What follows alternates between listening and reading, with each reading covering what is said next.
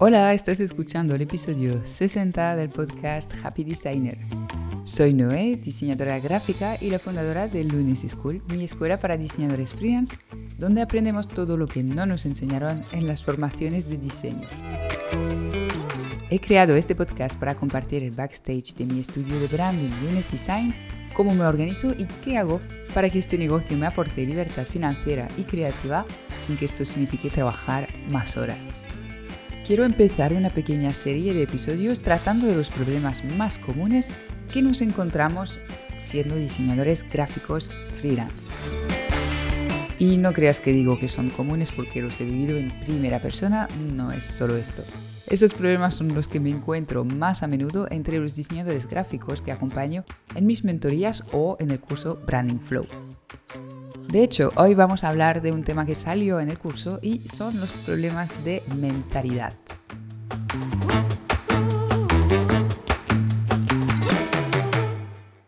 Siempre lo digo, nos quejamos del sector, de sus precios bajos, de los clientes tóxicos, pero la peor amenaza para nuestro pequeño negocio creativo es nuestra propia mente y todas las emociones que genera. Son esas emociones las que producen tantos problemas, desde no atreverse a cobrar el precio justo por nuestro servicio a perjudicar nuestra visibilidad o incluso la relación con nuestros clientes.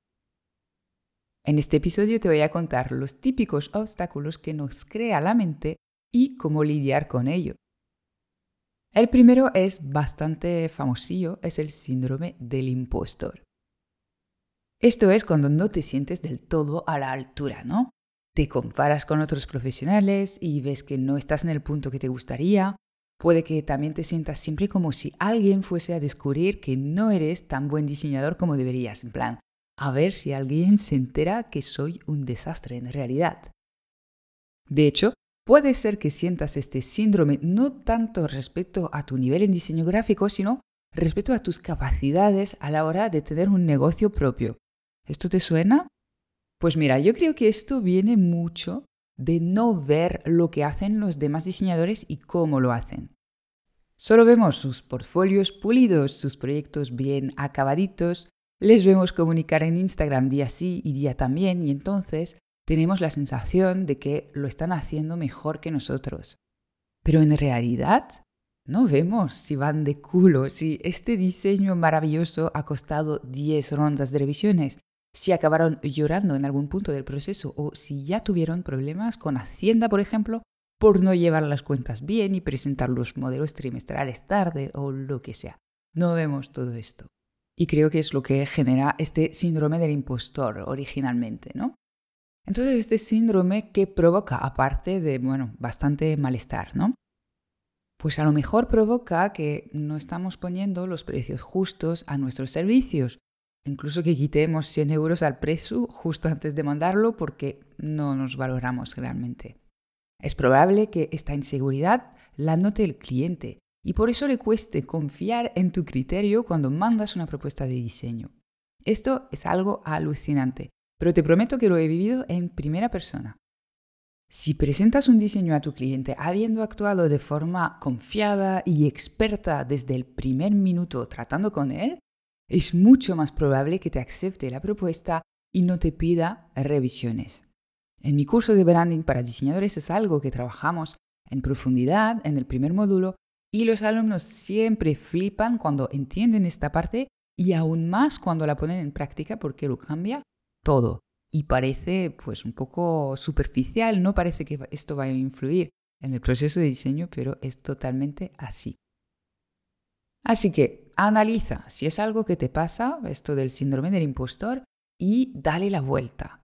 No eres más desastre que cualquier otro diseñador gráfico, esto te lo aseguro. He visto las entrañas de muchos negocios creativos, he hablado con muchos diseñadores de su forma de pensar, de sus inseguridades, y te aseguro que mm, eres exactamente como los demás, estoy segura. ¿Y tus conocimientos en diseño? Solo tienen que ser mayores a los de tus clientes. Al fin y al cabo es lo único que se te pide. El segundo problema de mentalidad que nos ocurre a menudo a los diseñadores gráficos es el deseo permanente de caer muy bien a la gente. Mira, de este puedo hablar porque mm, es uno de mis grandes problemas. Mira, por ejemplo, cuando mandamos un presupuesto y el cliente potencial no contesta, bueno, sabemos que podríamos mandar un email para insistir y pedir respuesta, pero es que no queremos molestar, ¿verdad? Lo mismo, si un cliente no nos da su feedback sobre una propuesta de diseño, no insistimos para no resultar pesados. Y esto muchas veces también pasa cuando es el momento de pasar la factura al cliente, ¿no? Uh, ¿qué van a pensar de nosotros si le pedimos pagar? ¿Estamos locos? Exagero un poco, por supuesto, pero ya sabes que esto pasa. Y bueno, el síntoma más común de esto finalmente es ponernos totalmente al servicio del cliente, apuntando sus deseos en una libreta y tratando de cumplir con ello en el diseño. Y los plazos y el proceso de trabajo, ya que estamos, también lo hacemos un poco como él quiere. Igual te parece que esto es lo que se espera de nosotros, que el cliente es rey, ¿no? Pero no es exactamente así. Debemos entregar a nuestro cliente un diseño que le ayude a cumplir sus objetivos y debemos hacerlo en el plazo y condiciones adecuadas para poder entregar algo que realmente sea bueno. Y esto pues no siempre corresponde con lo que pide el cliente. De hecho, si dejas completamente al cliente decidir de cómo será su diseño, es probable que acabes entregando un diseño estético, pero nada estratégico. Y bueno, estético, eso sí tienes suerte, porque ya sabemos que de esta manera acabamos con proyectos que no son ni dignos de mostrar en nuestro portfolio. Y claro, con esta actitud básicamente estás dejando al cliente convertirse en tu jefe. Y te recuerdo que eso es tu negocio, que marcas tú los precios y las condiciones que debes vender tus servicios y por lo tanto, pues a veces insistir. También deberías apostar por un estilo y un tipo de servicio que no gusta a todo el mundo, por lo que caer mal a determinadas personas es no solo inevitable cuando tenemos negocio propio, pero es prácticamente recomendable. Y bueno, piensa que esto de querer ser tan buena persona es bastante natural, entre comillas, al menos tiene una explicación sencilla. Es una de estas cosas, como muchos temas de mentalidad, que nos viene de milenarios de evolución. Caer bien a la gente era, en la época de nuestros antepasados, una cuestión de supervivencia. Para sobrevivir no podías ir por tu cuenta, necesitabas el apoyo de la tribu. Y para estar incluido en la tribu necesitas, pues, no ser totalmente referente como persona, básicamente y, de ser posible, resultar útil y caer bien. Hoy en día es algo que, bueno, también sigue importante, no vivimos solos, la sociedad es un conjunto y necesitamos el apoyo de todo. Pero en el ámbito profesional tampoco es el objetivo principal. El objetivo principal para ti debería ser, pues, ser un buen profesional y opcionalmente caer bien o de forma secundaria, ¿no? Esto se puede, por supuesto, siempre y cuando no compite con el objetivo principal, que es ser un buen profesional. Y muchas veces, como decía, el hecho de intentar caer bien siempre pues no te ayuda a ser buen profesional, sino todo lo contrario. Así que si crees que es algo que te pasa, cambia el chip. No se trata de empezar a ser borde, por supuesto, sino de empezar a cuidar tu autoestima y tu negocio primero siempre. Es una cuestión de tener tus prioridades muy claras y no sacrificarlas solo para complacer a un cliente o incluso un cliente potencial. Te garantizo que este miedo a caer mal suele ser muy distorsionado y que finalmente nadie se ofende cuando pones límites, insistes con un email o una factura. El último obstáculo mental que nos complica la vida, o la empresa al menos, es la autoexigencia. Ese es un tema que vino a tratar el mentor en creatividad David Cabus en una de las masterclass del programa Branding Flow. Y fue un momentazo porque todos sus alumnos y yo misma nos sentimos identificados un montón. Y por cierto, si no conoces el trabajo de David Cabus, te recomiendo mucho seguirle en Instagram porque mm, comparte cosas que suelen explotarte la cabeza, al menos la mía. Entonces, la autoexigencia. Bueno, se traduce de diferentes maneras, pero tiene mucho que ver finalmente con el hecho de nunca sentirse satisfecho con uno mismo, porque siempre nos queda en algún rincón de nuestra mente el pensamiento que podríamos haber hecho más y mejor. Podríamos haber trabajado más horas, podríamos haber trabajado más enfocados, haber tachado más cosas en la lista de tareas. Y venga, deberíamos haber compartido todo esto en Instagram a lo largo del día. Y qué mal que no lo hayamos hecho. También tiene que ver con nuestros diseños. Si siempre perseguimos la perfección y mm, tenemos la sensación de no alcanzarla, puede ser porque la perfección no existe. No lo sé, ahí lo dejo. Esto, en mi opinión, viene mucho de la cultura del esfuerzo e incluso del sobreesfuerzo que se lleva en el mundo laboral y en especial en el mundillo del emprendimiento. Mira, acabo de hacer una rápida búsqueda en Pinterest y me salen frases supuestamente motivadoras como las excusas no se depositan en la cuenta bancaria. Prefiero esforzarme las 24 horas del día que ser esclavo de las 9 a las 5. Da igual cómo te sientas, levántate, esfuérzate y nunca abandones. Y tropecientas cosas de estas que me parecen finalmente súper dañinas, escritas con la mejor intención del mundo, estoy segura, pero tóxicas. Déjame decirte una cosa de forma súper clara y mm, de nuevo, hablo de esto esta vez sí en primera persona, pero lo he visto en muchos diseñadores. La autoexigencia, cuando es permanente, te lleva al burnout, te lleva a perder la salud mental y física, estropea otras áreas de tu vida y si esto no te importa demasiado, pues también hace que acabes disgustado de lo que inicialmente te hacía tanta ilusión, dedicarte al diseño gráfico por cuenta propia.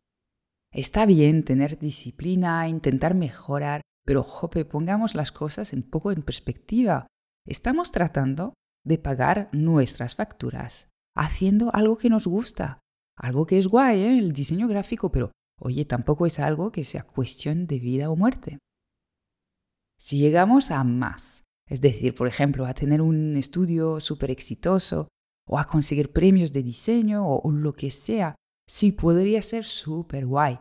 Pero al fin y al cabo, el objetivo inicial era, pues trata de llegar a cobrar y a disfrutar, ¿no? Y nadie se va a morir si no entregamos un diseño mega excelente o si hoy no hicimos gran cosa o si el negocio no crece lo más rápido posible.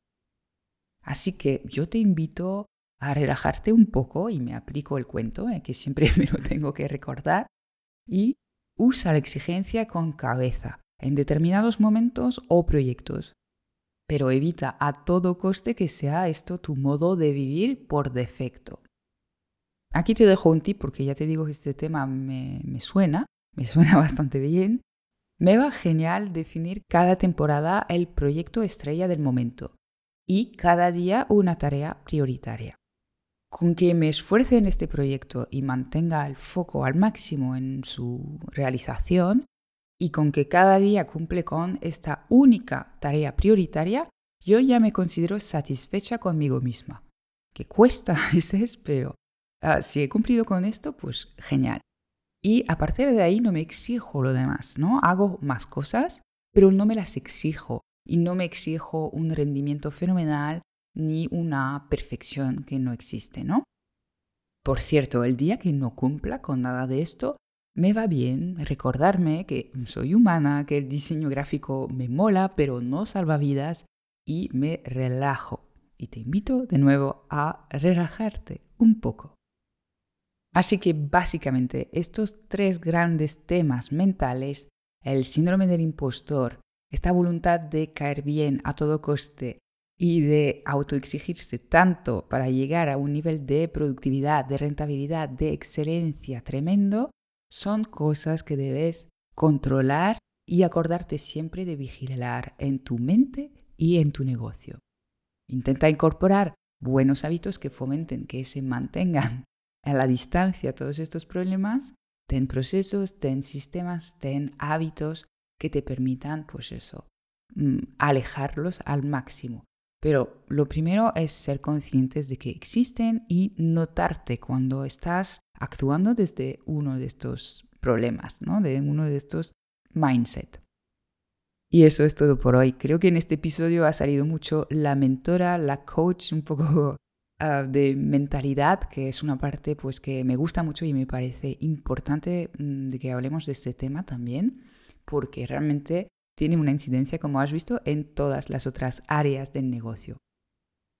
Si te ha gustado este episodio, te invito a suscribirte para ayudar a que este podcast llegue a más personas.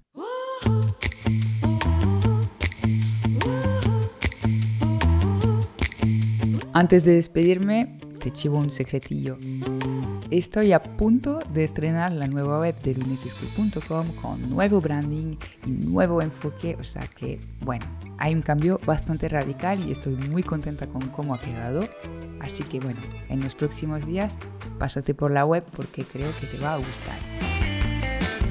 Te mando un abrazo y hasta pronto para un nuevo episodio.